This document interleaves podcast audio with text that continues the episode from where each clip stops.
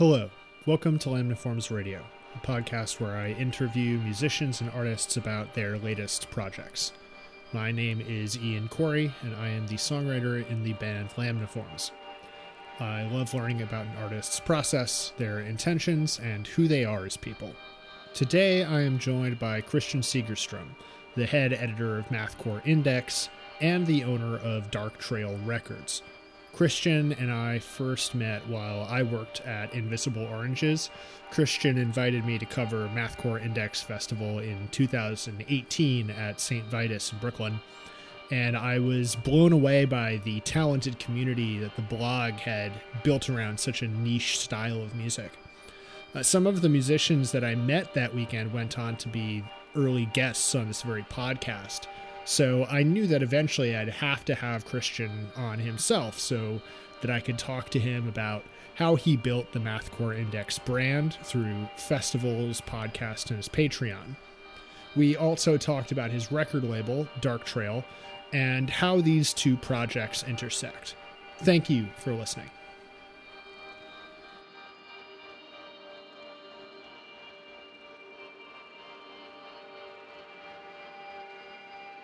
And where is here? Just to just to be clear. Eureka, California. It's in Humboldt County. Right, that's where Mr. Bungle is from. Exactly, that right? that's right. I, I've been to Arcadia and we stopped by a Starbucks in Eureka, but that's like the most of my experience with that edge of the country. Yeah, Arcata is where the uh, that's where HSU Arcata, is. that's it, yeah. And so you grew up in Eureka? No, actually, I um I lived in Sonora, California, which is near Yosemite, until I was like 22 or 23, and then I moved up to Humboldt, uh, and then I moved uh, to San Francisco in uh, 2012, and then and now I'm back.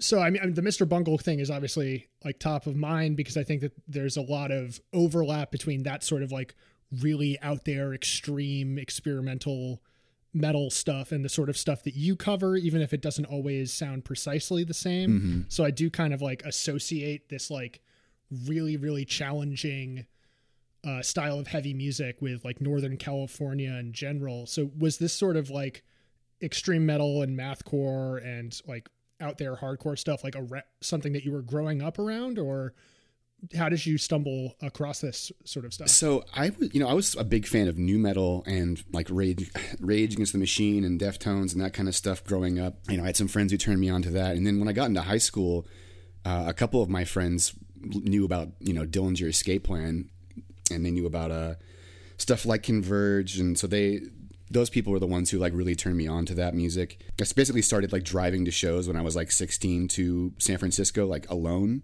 um, just because there's not much of a, a scene in Sonora and not many people, you know, would would go out there for shows. So, but yeah, it's just kind of weird that I would end up back in Eureka too, because it is so much the uh, the home of that kind of stuff. I think when I moved up here, my my interest really started to peak with that stuff. Um, because it's there's so much weird, you know, just weirdo music up here. So many house shows. I, I think that's definitely what fostered the weirdness of bands like Bungle. And uh, I'm, I'm not sure if we talked about this before, but I was in a band up here too, and uh, definitely, you know, taking notes from them for sure. What, what was your band? I wasn't aware that you were in one. Sorry. Yeah, I was in a band called Antarctica. Uh huh. Basically, we were just like ripping off Daughters and uh, the Sawtooth Grin and like you know Tower of Aroma and those like super like screamy grindy like mathy bands. But yeah, it's uh, the community up here is really really strong for that kind of stuff. You can there's there's still like those mixed bill shows up here. I mean, obviously not right now, but in, in recent history, there's been shows where there's like a death metal band and like a grindcore band, and a screamo band, and you know like a synth combo, like just totally like mishmashed bills like all the time. So yeah, it's this area definitely like fosters that and um, nurtures it for sure. What do you think it is about this area that sparks that kind of eclecticism and cross collaboration and out there shit? Like, why do you think it happens to be here?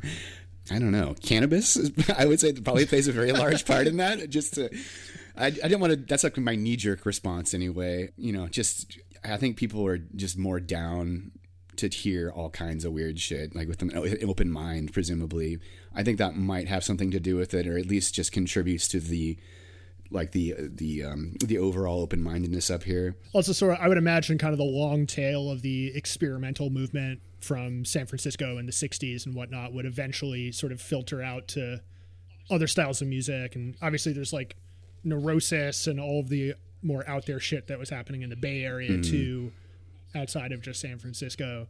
Yeah, I, I, you know, as as funny as it is to say the weed thing, I don't think you're entirely wrong because you look at what's happening in Colorado since it legalized, and like the metal scene just like went into overdrive. Dude, the doom know? and stoner scene out there is huge. Like it's as big as it's ever been with Primitive Man. Everything that Ethan McCarthy does, obviously, is like really mm-hmm. fucking good. So yeah, I feel like he's he's a big cannabis enthusiast as far as I know. So yeah, and I mean they they just uh, just legalized in New Jersey, so I'm expecting to see some really fucking out there bands coming out of there any any day now. You know but right. But yeah, when when did you start playing music and like are you a guitarist or what, what's your instrument of choice? Yeah, I'm a guitarist. I had already been playing music in like marching bands, and uh, I actually studied music in college.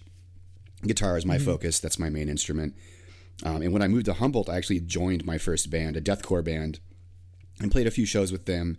And then I, I joined up in Antarctica, which is you know as a mathcore band. So that was like. Uh, you know, I, up until then, I, I mean, I liked mathcore, but I wasn't really like the biggest. It wasn't like my my biggest passion, and I think at that point, it it definitely turned into my biggest passion. Dillinger had always been my favorite band, but you know, Black Dahlia was too. So I'd always been kind of, uh, I'd always enjoyed both sides. I really like, you know, I like death metal a lot. I just like brutal fucking shit. And there's there's inevitably been some crossover between the two genres too, of course. So I think more and more my my interest has started to kind of shift into less. Um, I don't want to say that death metal is traditional, but you know, let's be honest, the, the sound is completely homogenized for the most part. You know, with some rare exceptions like bands like you know Pyrrhon and Asatis and a few death metal bands, but there, you know, there definitely there's a ton of crossover between them too. Was it like when you said that you went to music, uh, went to school for music? Were you studying like classical, or what? What was your focus there? Yeah, I mean, of course, you you inevitably study classical because that's just what the the curriculum entails. No, I didn't really like. I wasn't like studying composition per se. I was studying music theory. Um, I didn't really take any composition courses though. In that case, I probably would have been really dissecting composers a lot more, but no, it was just like musicianship, um, music theory, choir. I was like, I had to be in an ensemble, and um, then like guitar lessons, like all simultaneously, like four different, five different music courses. Do you think that having that slightly more academic, slightly more theoretical background helped like nourish your love for the mathier, more complex stuff? When you did start playing it? Yes, absolutely. I think that that made me definitely appreciate. I think that definitely made me appreciate the more unorthodox approach, um, approaches rather, more unorthodox compositions, less linear compositions.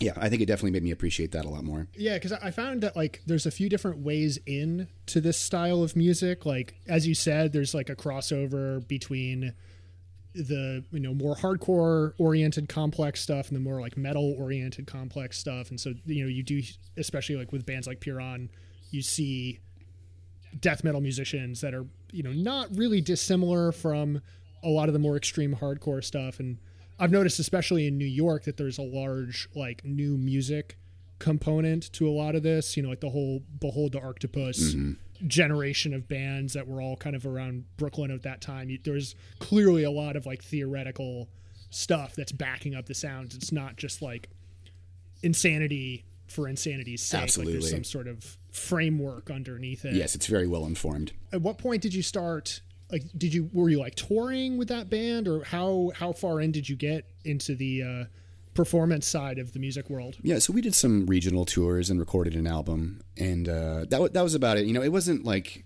it wasn't really of much consequence at the time. I think that in retrospect, the band has accumulated three or four times the amount of interest we had when we were actually playing shows. As I think is inevitable of these kind of bands, people just kind of take you for granted when you're playing a show every weekend like I must have played 200 gigs with Antarctica in like the two year stint I was with them, which is really not, I guess, a lot from like a professional standpoint. And obviously we were, we were just amateurs doing regional tours, but uh, for me it was like everything. Like it was it was amazing to do that. I'm really glad that was something that I did. I wouldn't take that back for anything. But yeah, it didn't really um, it didn't really go beyond that though. How did it wind down? Like, what was what led to uh, to you no longer being part of that project?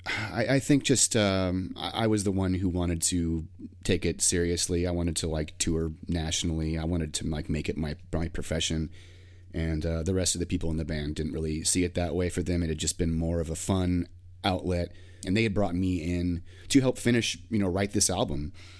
I think maybe I sort of turned it into more of work for them than they wanted it to be because I pushed them hard and I made sure that they weren't. Uh, there's a lot of derivative stuff on our album that I was trying to prevent from happening. So there was like kind of a, a push and pull about uh, you know the, the, songs that we were working on, and I think it just finally came to a head to the point where I, I didn't want to continue ripping off other bands, and I wanted to. Uh, to just move on. And they, they started doing their own thing. And of course, we're still good friends to this day. We, have tried to resuscitate the project uh, numerous times and, and, failed every time, unfortunately. But yeah, when you mentioned that, like, that's definitely like a, a age old story, especially in hardcore, of you know, band becomes more famous after they break up. I, I'm sure that as you watch that happen, the feeling of like, oh man, maybe we could do something probably intensifies over time too. Like mm-hmm. maybe that bigger payoff that you were working for before splitting might be able to happen if you were to get back together now with like a larger audience. Or you could just totally humiliate yourself by trying to do something that maybe wasn't that great to begin with. And of course, yeah, yeah. Uh, so after you parted ways, did you start playing other music, or at that point did you start shifting more into the role that you kind of take on now in the scene of, you know, highlighting other bands and releasing other people's records? Like, what was the path from from playing to the more like behind the scenes stuff. I, th- I, think you you nailed it right there. I think for me it was just a way to still be involved in the scene in a significant way. If I, if I couldn't contribute in a band, um, I was basically unable to do so my entire time in San Francisco because of uh, either living conditions or just unable to find musicians with similar interest. I, I mean, what, regardless of what anyone tells you, the the interest in extreme music in the Bay Area that is not black metal or crust punk is very, very limited. Like people come out mm. for shows from the suburbs, but the people who are actually living within the city limits are really not like whatsoever interested in extreme music. I think the artistic community has been entirely pushed out into Oakland and again the suburbs.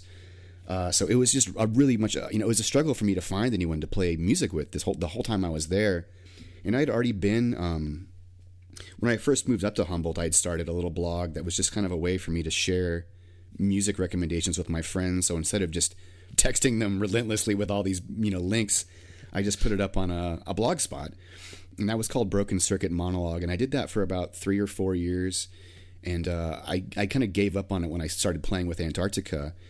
Uh, and then when I moved to San Francisco, I started doing that again. Again, because I just didn't have a, a musical outlet anymore, uh, other than just playing music by myself in my bedroom, like recording riffs and such, which I'm still doing to this day. I've got like an album worth of material that I haven't released yet because I'm trying to um, get the right people in on it. So yeah, I kind of stepped into that role just to to still contribute to the scene. Um, again, if I couldn't contribute musically, I wanted to share other people's music and sort of you know help nurture a sense of community for people who like this kind of stuff. Because I really didn't feel like there was any sort of, I mean, there wasn't really any sort of voice promoting these specific bands at that time uh, which is how I kind of like got met. I know I linked up with Simon, who was the founder of Mathcore Index. Uh, I'm not sure. I think maybe we talked about this the last time that we spoke at um, at St. Vitus, but Simon Ricard is actually the guy who founded Mathcore Index. He brought me on in uh, in 2012, and uh, mm-hmm. he, that's when he kind of stepped away from it in like 2013 or 14. I became the primary administrator or editor in chief at that time for Mathcore Index, if you will a, a title which is self-applied.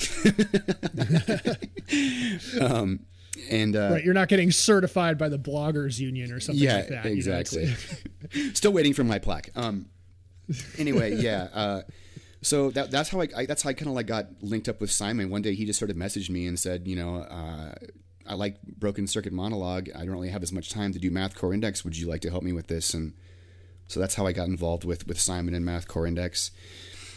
And I, I, you know, I, I, started getting so involved with Mathcore Index that I didn't really feel like um, we were representing ourselves enough. We were just kind of just like sharing links.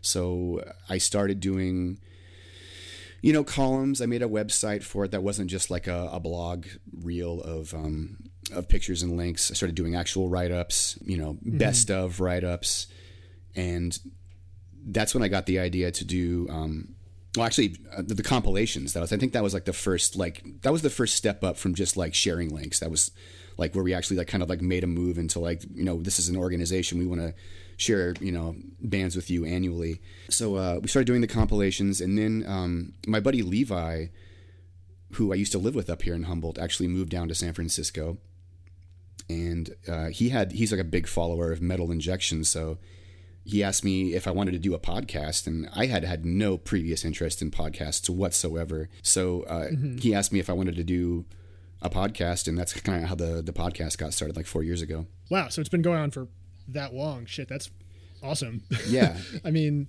like you mentioned something about the the way that this style of music has kind of like waxed and waned in popularity to some degree. Like I associate the mathcore sound and a lot of the stuff that you cover mainly with like the late 90s through mid 2000s is that a fair estimate in your absolutely. In your view? I think in i think in like um in most people's. But it's, it's you're right. It's it's waxed and waned and it's seeing a resurgence yet again i think with more legitimacy. And that was that was what i wanted. What do you think first caused that like waning moment in the late 2000s and early 2010s and why do you think it's resurging now i think it was the rise of djent. you know just progressive metal in general becoming way more embedded in the current musical vernacular like i, I feel like people really just wanted to sound like meshuggah there for like 10 years and it's sort of yeah. like it's sort of spoiled i think it sort of just left a bad taste after we just endured deathcore and then we have to endure djent right afterwards so I think a lot of people just had a bad taste left in their mouth from that both of those eras. But you know, I love the deathcore era, mind you. Like I, I think it, other than a few albums, like the most obviously tropey albums, you know, there's some really good shit that came out of that time period. Uh, and it's not a dirty word to me. Like what what could be sicker than death metal and hardcore? You know? Yeah, I uh, I think it was deathcore and djent that kind of just and and then the the rise of beatdown after that. Like everyone was just kind of. Uh, there there was some other thing that was a bit more popular and just more more heavy. And I think the weirdness just put people off. But now I think that people have been assaulted with stupid fucking breakdowns for just so long. I think now people are finally ready again for like crazy weird technical music. Uh, do you do you feel like because I feel like once you started putting on festivals promoting this style of music, and it really seemed like the podcast and the general level of output that Mathcore Index had. I don't want to say that like y'all by yourselves put the genre back into the forefront of people's minds, but it definitely put it back to the front of my mind. And you know, you were highlighting all these like much younger bands that you know when I went out and saw the first festival, I was kind of blown away by the amount like the youth movement yeah. part of it, like the fact that it was like people that were not there for that early 2000s 90s version of the sound not at all coming at it with like a totally fresh perspective but also playing it with like real sincerity and authenticity to the to the style itself mm-hmm. so uh, do you feel like the blog like the blog itself has something to do for why but maybe younger people are catching on to to this style now I mean, I don't want to give myself a big pat on the back and say, you know, absolutely, but I feel like we've we've sort of, you know, put it back. Uh, we, have we've, we've managed to get it, you know, back in the forefront. I think just mm-hmm. just through being just just relentlessly promoting the younger bands and not catering so much to nostalgia worship, just the right amount of nostalgia worship, I think. Because basically, any time of day, day or night, I can be like, "Hey, everybody, here's Botch," and like, you know, 600 likes right, right. I know you all love Jane Doe. You know, 700 likes. That's and then you know, uh, here's a new band, the Callous Daoboys, 25 likes. But you know, I share that link over and over again, and premiere music video form or whatever, and eventually, you know, people have heard their name enough, and now they're paying attention. And uh, sure enough, that that band definitely took off. I think that they're kind of one of the uh, the main vehicles through which the genre has sort of gained more attention in, in terms of newer bands because they just made the mm-hmm. rounds so heavy in 2019 that I think a lot of people were kind of caught off guard by how much they remember liking this kind of music. Yeah, totally. It it kind of to your point, like it's it's a much less polished style, despite being like super technical and re- requiring a high degree of uh, musicality in order to pull it off. Like, I think that it cuts back to a more physical version of the genre compared to the djent stuff that you're talking about, mm. which is like so based on like VSTs and overproduction. You know, over well not even overproduction because i actually think it's like underproduced in a certain way. Like it's just like okay plug in this these drummers like these drum machines these presets on, okay fair enough. You're right. you know right? Like it sounds really well produced but that it there's no actual like effort gone into the production. It's just kind of like all like right out of the box. Like here's how you turn Dude, misha fucked up an entire generation yeah yeah and, and so like when i went went to that Mathcore Index festival in 2018, I was sort of blown away by how like physically punishing the bands were again and how like this style of like really chaotic music it's it is like a certain to a certain extent like much more physically impactful and much more like body music than I think people remembered it to be. Yes. You know? I think that has something to do with the uh, the the production on a lot of these albums is more raw. Just to get back to the the production thing, like they're mm-hmm. they're less as you're saying, they're less polished. Um, they're not always recording to click tracks. I mean, Car Bomb doesn't record to a click track, and their shit sounds, you know, a plus. So. Oh well, I mean, just bringing up Car Bomb, like that, they're kind of a perfect example of the way in which this thing has crested and collapsed a few times. Like when they first came out, I feel like they were one of the most like unheralded unsung bands in like the Brooklyn scene. Like no one was really like people who knew knew that they were great, but now I feel like they're looked at as like this like one of the best bands in American metal. Yes. Finally, finally, know? finally. I, I yeah, I, that's that makes me so happy because they are they are so. I still feel like they're unsung. Um, Meta was my my 2016 album of the year, so I did my mm. best to give them the biggest push that I possibly could. And so, how did the the festival come about? Like you said that you you know you started first like writing up bands and then doing a podcast to cover them how did you bring that into the real world and start putting on shows well I, I, think maybe i was just i think i knew i was sort of on the path to sort of bringing legitimacy to this genre again after doing you know the the, the write-ups and then the compilations. And then the video premieres was another thing that we started that it hadn't been happening until i came on. And then of course the podcast. I think it was just kind of just a natural step. How do we take this to the next level? And the the fest was sort of the first thing that was tossed around. And I just had such a strong team in New York who really actually put the whole thing together. Um, I mean, I got a lot of the smaller bands, but they got the biggest band and sort of anchored, got the venue, like got us anchored down. Uh, you know, they got Cart, it was Sidhu of um, Juan Bon, Jay of Juan Bon, both those guys. They really fucking, they like, they really helped put the whole thing together.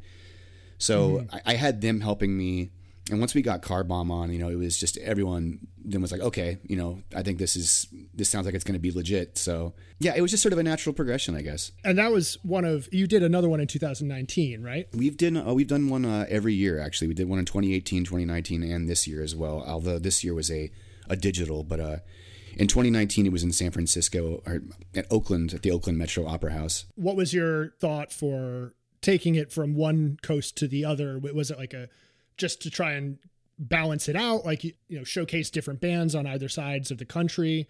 Like what was your your planning for having it be in a different location and you know why there in particular?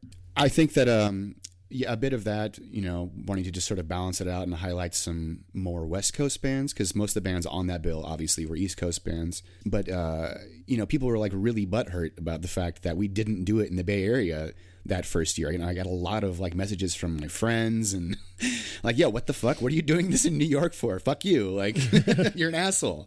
Do this shit in California in the Bay Area or do it in Los Angeles, you know, and this and that. Do it in Sacramento. So I guess I felt like I needed to make it up to our following and do it in the Bay Area. Was your plan originally for 2020 to do it in the Bay Area again, or were you looking for different cities? Like, what was the non live streamed version of the 2020 festival meant to be. So the non-live stream version of the 2020 festival was supposed to be in Chicago at um, Subterranean, Mm-hmm. And uh, the original bill, I'm just trying to pull it up right now. It had a bunch of bands that didn't even actually end up playing the online version of the fest. Funnily enough, let me see where is this shit. It was Meth. Um, here we go. Meth, Gift from God, Closet Witch, Astraka, Black Matter Device, Snooze, The Central Noise Says, and Black Nail. Was supposed to be uh, mm-hmm. July 11th at Subterranean. So that was the uh, that was supposed to be the, the non offline or the uh, the non online one. And why Chicago? meeting in the middle. you know, just as simple as that. I was like, okay, you know, I did West Coast, I did East Coast. Now it's time to give it give it up for the Midwest because there's a ton of fucking really sick Midwest bands. Funnily enough, that bill was actually mostly fucking East Coast bands and a few Midwest bands. But yeah, I felt like Wisconsin and Illinois and Indiana and uh, those those states had just like a lot of really good extreme music. So I wanted to kind of like do it in the Midwest. I, I mean, I, it was going to be that or uh, or Texas. Like I was thinking Dallas mm-hmm. or Austin. Yeah, I mean, Chicago does to me feel like a great home for it because even if it's not necessarily like a math core city, it is definitely a math rock city. Mm-hmm. You know, close enough. uh, yeah, and that's one of the things that I like about your coverage is it's not necessarily exclusive to just bands that you know sound like Dillinger or sound like you know, an albatross or whatever, like you do cover bands like, you know, Delta Sleep and the sort of more softer but still technical side of the same sound. Yeah, I mean, they're one of my favorite bands of all time too. I really, really love. I mean, I'm a big fan of uh, emo too. Like, I love. Um, I'm, I'm big into fucking American football. I mean, that's kind of a math rock crossover. I mean, they have some odd meters. I wouldn't necessarily classify them as such, but uh, they appeal to the same people, certainly. Truly, you know, they're responsible by and large for the whole twinkle movement, if you will. Like that, mm-hmm. that whole vocabulary from Never Meant is just so uh, unabashedly borrowed left and right from every band you can think of in the scene.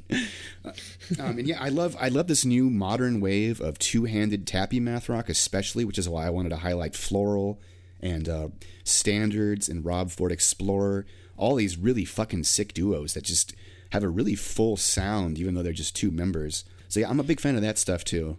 So I've been I've been trying to kind of balance it out with um, bringing a bit for for everybody, which you know can kind of work against you. I think in terms of putting it, the mixed bill thing is something that people still I think are not like.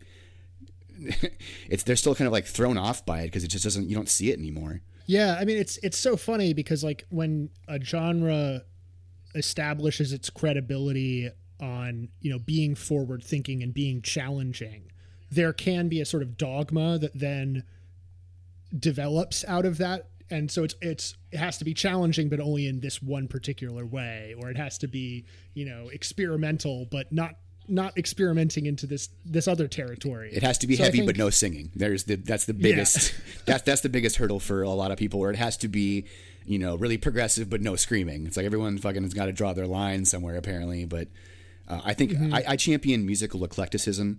That's why I like mathcore. That's why I like math rock. I feel like they're really drawing from all different sorts of places. I feel like it's really modern, futuristic movement. I feel like it is the future, even though it's sort of got origins that are in the 80s and 90s. I feel like it's got plenty of miles, you know, mileage left on it. If you look at thrash, people are still regurgitating Slayer riffs in their their hardcore bands today, and people are slurping it up like it's fucking the newest shit you've ever heard look at Gulch mm. and fucking, you know. Right. Yeah. I mean, just I'm personally of the opinion that just because a style is old doesn't mean it's like out of life. You know, if you can write a good song in a particular genre, a good song is a good song. Right. But you know, th- there's definitely like an emphasis on newness and new sounds and you know new techniques that you find in the outer edges of a genre, mm-hmm. as you would in mathcore, that you maybe wouldn't with the more beat down, straight ahead hardcore stuff.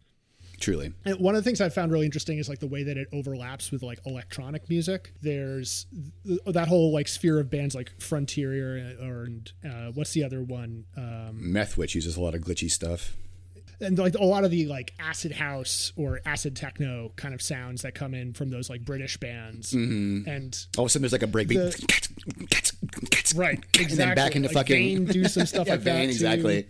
Uh, and I think that's a, a really cool thing to see happening because it like sort of incorporating that stuff will always mean that there's new ground because there's always new forms of electronic music and new technologies to incorporate. So having a genre that is like willing to incorporate that stuff into its sound, I think you're right. Like always keeps it on the cutting edge. That's why look at Code Orange. I mean, they've managed to mm-hmm. successfully kind of keep this beat down, chaotic hardcore sound going for the entire community by by reinventing themselves again and again. You know, even though I mean, you can call them cringe if you like. Like their their whole visual aesthetic is definitely you know can raise an eyebrow, but they are they're innovators. You know, they're they're sort of championing they're championing the whole hardcore scene, sort of pushing it forward. I think in that way by integrating electronic music for sure. Yeah, I think sometimes the bands need to be like you need to have a a big band that is slightly cringe so you can get teenagers into the style in general, you know?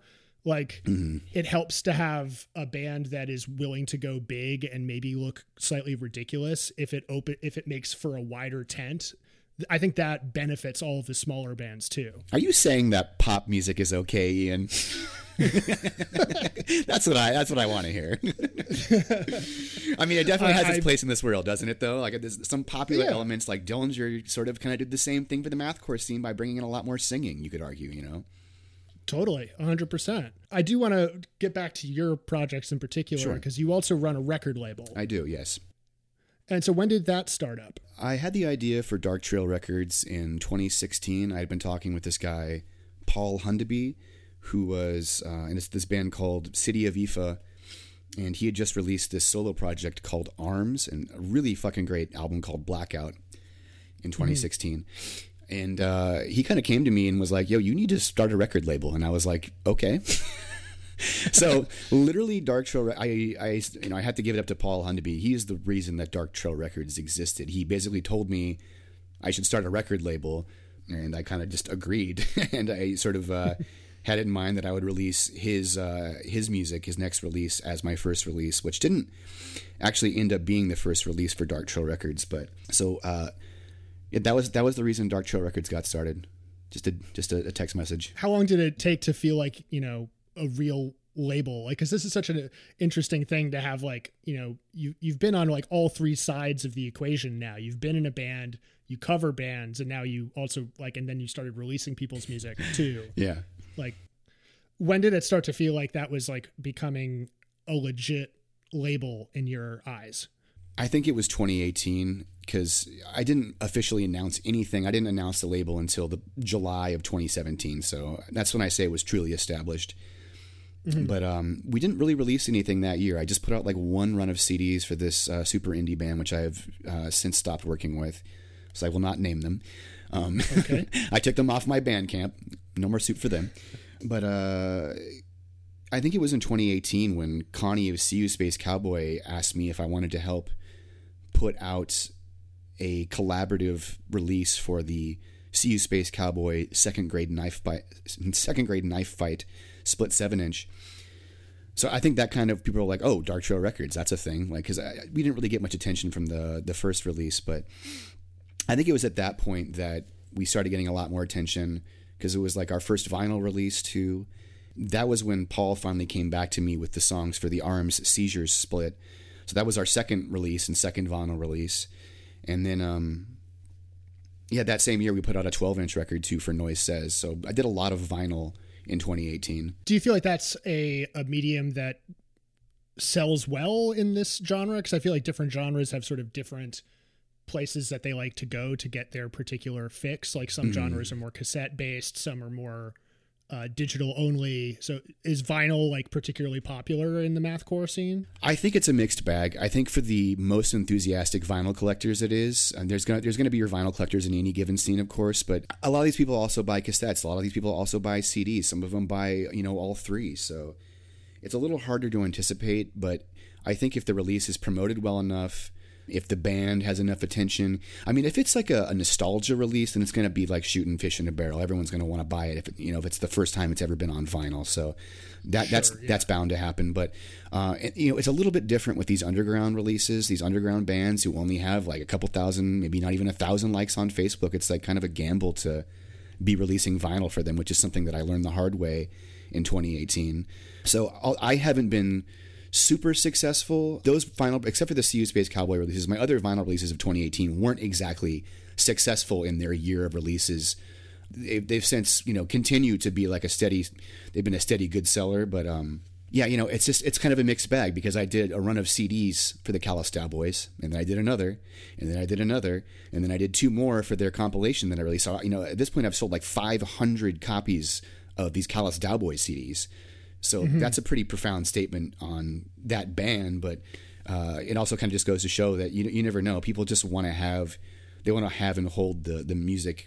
You know, they'll they'll buy whatever they can get. So, do you see the project of sort of like promoting and premiering bands and you know giving this kind of platform and spotlight to bands on mathcore index as being sort of a similar project to releasing music on your own record label like how do you balance those two projects it's extremely difficult. Um, so, for one, you know, upfront, I just want to say that I, I, try my very best to not just promote what Dark Trail Records has been putting out. Like that was a very easy thing to kind of get tempted by. And granted, I still do share my own shit because you know, fuck you, it's my blog. But also, um, like I very much I spend so much time you know doing research on these other bands. Yeah, of course, you know that's that's that's like ninety nine percent of the content that comes out through Mathcore Index. I just happen to be very enthusiastic about the bands in particular that go out through the label. You know, it's a I consider it to be an affiliate label to Mathcore Index, like the very best and brightest bands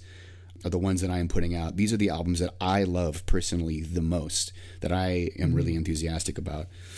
It's it's definitely a, a, balancing act of you know not trying to overly over promote the bands that I'm I'm working with, but at the same time like they're the they're the best bands in my mind. So you know I, I get a little. Um, sometimes I wonder if I'm doing the, the ethical thing by heavily promoting and then releasing these bands' music, but you know, I, it is what it is. sure. I, I, feel like these scenes are, are so, and these communities are so small and so tight knit that like, it really is just like, at least from my perspective on your projects, it seems like you're just someone who cares a lot about this music. So if you can yeah. put in the effort to like premiere a band or interview a band or play their music on your podcast, like it just seems like an extension of that that you would also be involved with the actual physical media of it at some point down the road as well like it's such a small right. scene that like these ideas of like conflict of interest like if if you're putting in the work I don't think people are going to call you on it necessarily. Right. And I've been trying to I've been trying to just promote full transparency in that regard so everyone knows like hey, everybody, full transparency, this is my record label, but I wouldn't put out anything that I don't love. So I'm kind of mm-hmm. I'm kind of definitely like locked into saying that now so people don't uh, you know, just just to get that out of the way when I do my write-ups and shit if I'm talking about bands I'm releasing. Uh, speaking of the community aspect of it as well, uh, I know that there's a Patreon for Mathcore Index, and that when you do the podcast, you have like a live chat going. Is that right? That's right. Yeah. How how important is, it to you to have that sort of communal aspect to the site and to the scene in general? Oh my god, man! The, my Patreon supporters are honestly the ones who keep me doing this. Like, I think I would have probably stopped Mathcore Index after last year. Uh, the fest wasn't exactly you know like super successful um just to be completely honest. Like it was sort of like an ego blow to me. I did not mm. i expected a much better turnout i'll just put it to you that way. Um i'm super grateful for everyone who came out and everything but that was it was at that point that i was like okay i need to like figure out how i'm gonna justify doing this going forward after such a huge uh, you know just to be frank a financial loss for me the Patreon thing was kind of a way for me to justify continuing to putting in the amount of time that I've been doing it like it was my job. And you know, I did actually have a lot of a lot of free time um, to do that this year, so I kind of doubled down on our content output. We started doing the podcast like twice as much. And I started putting a lot more effort into just doing Twitter, Instagram, and Facebook all simultaneously. Yeah, I definitely noticed that there's like a, a huge uptick of activity. You know, it seems like you really went into overdrive this year. I, I think that this is like, do you find that this is like a particularly like online fandom? Like, were you able to get that sort of excitement? Like, was it, or like, I'm, let me see if how, how can I phrase this? Like, I feel like some genres exist mostly in the physical world, but it seems like you've found a community that does exist online and does like to talk about this style of music online a lot like what what do you think it is about like this style of music that lends itself to such a strong online community i don't know because it's just uh, it's like weirdo music and there's there's just weirdos scattered all over the place i guess Sure. Yeah. So enough. um, they they meet somewhere where they can talk about it together, and I, I think that's what Mathcore Index is. Mathcore Index community. And you also have now the spin-off uh, Screamo Index as well. How did that come about? That's um, that was literally I was just trying to put someone in their place. Like someone was like, someone was memeing Mathcore Index, like more like Screamo Index, like da, da, da, da, all these these tight pants soy boys at Screamo Index. First of all, I'm not a vegetarian, um, but uh, second of all, fuck you, Screamo time. So I started Screamo Index just to make them look like a fucking asshole. And then I put my buddy Levi in charge of it, who is a total screamo enthusiast and the podcast co-host co-host of Math uh, Mathcast, uh, and he is like very well versed on the subject. And he, he is very much versed on on mathcore and grindcore and all that shit too. But screamo is actually his like speciality, so it kind of just felt natural to put him in charge of that. And fuck me, it's like gained an incredible amount of traction, like twice as fast as Mathcore Index ever did. well, it certainly helps to have the flagship promote it Right. and like give it that initial boost. For sure. Yeah, but it's like it's crazy how much people love Screamo Index because people love their Screamo, dude. And I think there's no, uh, you know, you got Zegema Beach Records and like David running that his uh, his affiliate blog, which is uh, Open Mind Saturated Brain. So he kind of does the same thing that I do. He promotes his uh, Zegema Beach record bands through Open Mind Saturated Brain in very much the same way that Math Index does Dark Trail Records. So that is why I brought him on as well. I was like, okay, I'm just going to bring in the entire, the most legitimate people in Screamo to do this project and kind of just like sit back and let it grow. You know, I don't really post on there very much, just just occasionally. Sure, I, I- like that idea of having this sort of, sort of cross scene uh, solidarity and support. You know, Mm-hmm. having like all these various people come in and share their expertise and boost each other because there's no reason for these like very niche subgenres to not work together. You know, Truly. And that being said, I'm, I'm actually working on a larger project right now that I can't really talk about to the full extent because it's still in the conceptual phase, but I'm trying to sort of create a network of these index pages, if you will. It's going to be like the index, the music index of some sort. I haven't really thought of the uh, the, the branding yet, but uh, I'm working on something where I can sort of like bring an entire network of these very specific, hyper specific, you know, subgenre pages together in like kind of a network to sort of expand the the traffic between them all.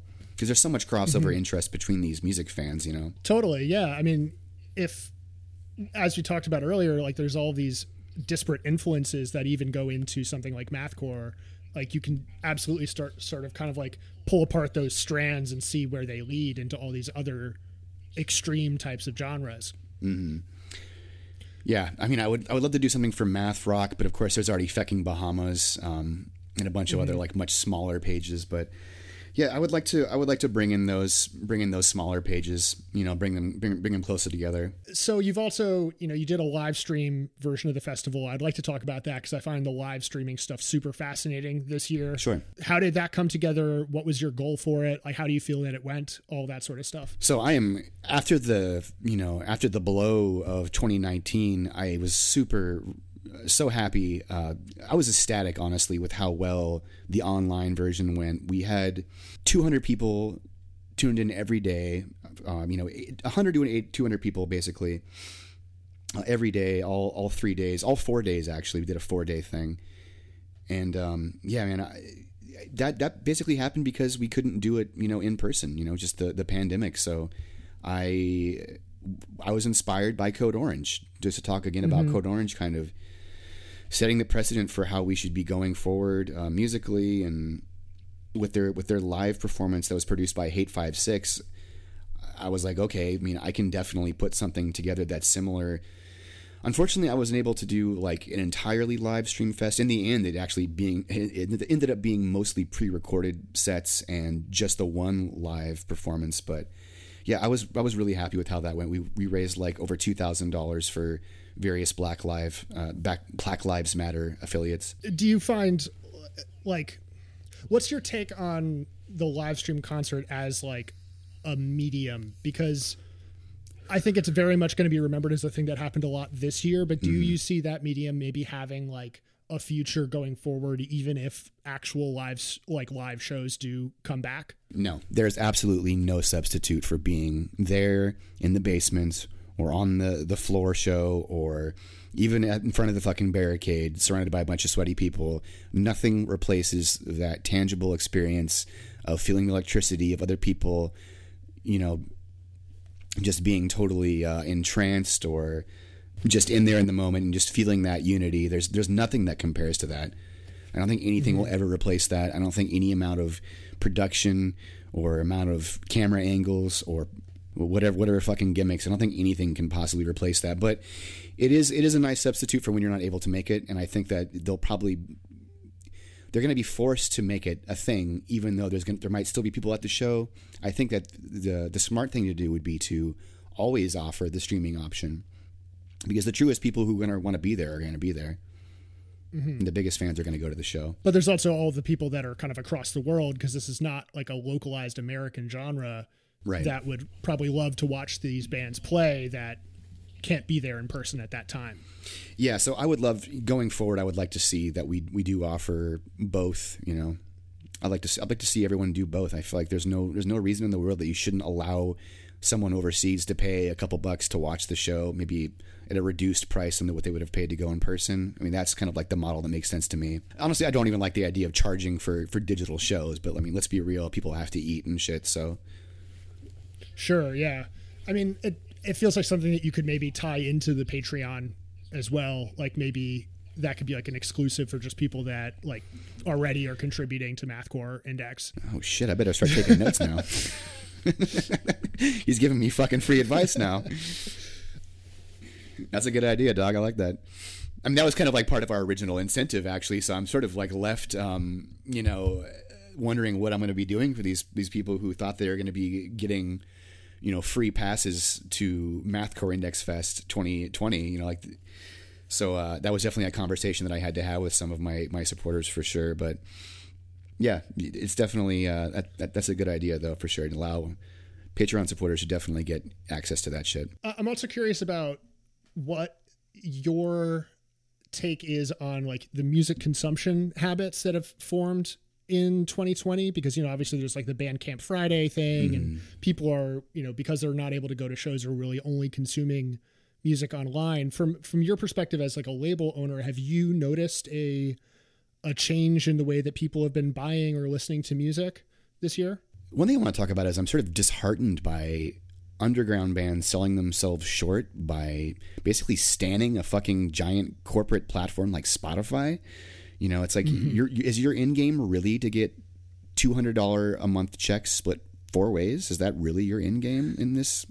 That's what you came to do? Like, I don't know. It just sounds sad. Like, so I feel like there's been a kind of a shift between these these bands um, not putting their shit on Bandcamp. Like, it's like you're not even on a you're not even a huge label. Like, what are you doing? Why would you not have everything on Bandcamp to allow people to show their support. Like I feel like Bandcamp is the best platform. Has ultimately has underground artists' best interests at heart. Like given they are a corporation, but like they're a you know infinitely smaller one when compared to fucking Apple Music and Spotify. Mm-hmm. So I feel like there's been kind of a shift towards valuing Spotify Spotify a bit more, just like but it, it, sort of aligns with the whole playlist culture, you know, or just single culture more more singles being released. That, that, kind of bugs me. Just putting out endless singles and never actually releasing an LP. I, I, can't really get a feel for what kind of a band you are or what kind of ideas you're capable of developing unless you put on an LP. So that kind of mm-hmm. annoys me too. Well, but I feel like that's been something that's been a growing trend over the last few years, but in this year in particular, have you noticed more people like buying records on the band camps for the bands that you release music for? Oh yeah, absolutely. I mean, I feel like Dark Trail has really good Bandcamp presence. Like uh, my shit is exclusively on Bandcamp. I sell all of my physicals through Bandcamp. Like I feel like letting them take their cut is absolutely worth the visibility that it grants. Uh, I think you'd mm-hmm. be lying to yourself if you said that they're not doing you a favor by popping it into somebody else's feed. Like you know, unless you got like, you know, 20,000 listeners a month, like you're not really going to be doing good numbers on Spotify in terms of like the payouts. So, but there's also, there's, there needs, there should be a balance of both too. I just think they're, they need to be paying their artists better basically. Oh, 100%. Like I, I've been riding that wave for a while now and I'm, I'm sort of heartened to see that there's more like, you know, now that the podcasters at, at Spotify are you know doing wor- like work stoppages and fighting for better contracts. I see that as being like a good sign that if we keep fighting, maybe us the musicians can get a better cut too. Right, because I feel like they definitely have their place in just bringing attention to to smaller bands too. I, I feel like they do it in a different way, um, but you know they, they also i feel like they hire people who don't know anything about music too which is also a beef i have with fucking bandcamp. It's like what is your best of metal best metal, metal albums of 2020 list? Like i don't know fucking i know three of these albums. It's like you're supposed to be championing underground music. How are you going to be talking about fucking you know the latest black metal black gaze album? Yeah i don't know how long that trend has to to last. That feels like a distinctly 2010s style of music. Yeah totally well, do you have any other projects coming up? Anything else that you're working on? Anything that you're excited about for 2021? I know you've got limited time here, so I don't want to hold you up too much, but if there's anything in the future that you're looking to promote or working on, I'd love to hear about it before I let you go. You know, honestly, I'm, I'm at this point, I'm just trying to sort of double down on Dark Trail Records. I, I just moved, so it's been a little bit harder for me to keep up on Mathcore Index stuff, but uh, I'm trying to give Dark Trail Records the same kind of attention while not losing too much steam on Mathcore Index. So, you know, there's there's some give and take there for sure. Um, my, my goal this next year is to definitely push Dark Trail Records super hard. We're putting out a, a 12 inch compilation for, I can't say who it is yet, but it's basically one of the heaviest and most visceral hardcore bands of like the last three or four years. And they played one of our fests. So I'm really excited to, to fucking release that.